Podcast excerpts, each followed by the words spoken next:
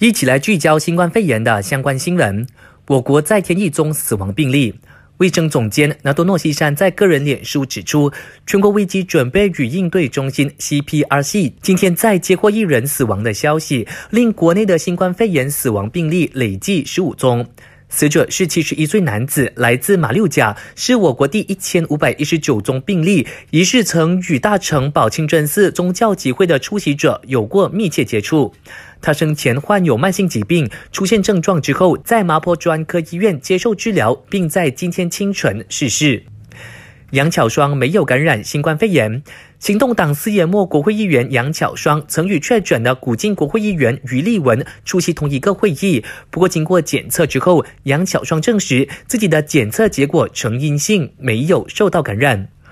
中国政府已经承诺派遣专家来马协助我国对抗新冠肺炎。外交部长纳杜斯里西沙穆丁表示，我国政府已经联系中国政府，安排中国的新冠肺炎专家医生来马协助我国医生联手抗疫。他就说，我国二十六所已经被指示为官病医疗中心的政府医生，也会在后天与中国的抗病专家和医生举行视讯会议，交流抗疫心得。外交部接下来也会与国家安全理事会合作，尽快把滞留在外国的大马人带回国。新闻的最后要提醒你，要勤洗手，保持社交距离，乖乖的待在家。我是佳俊，感谢收听。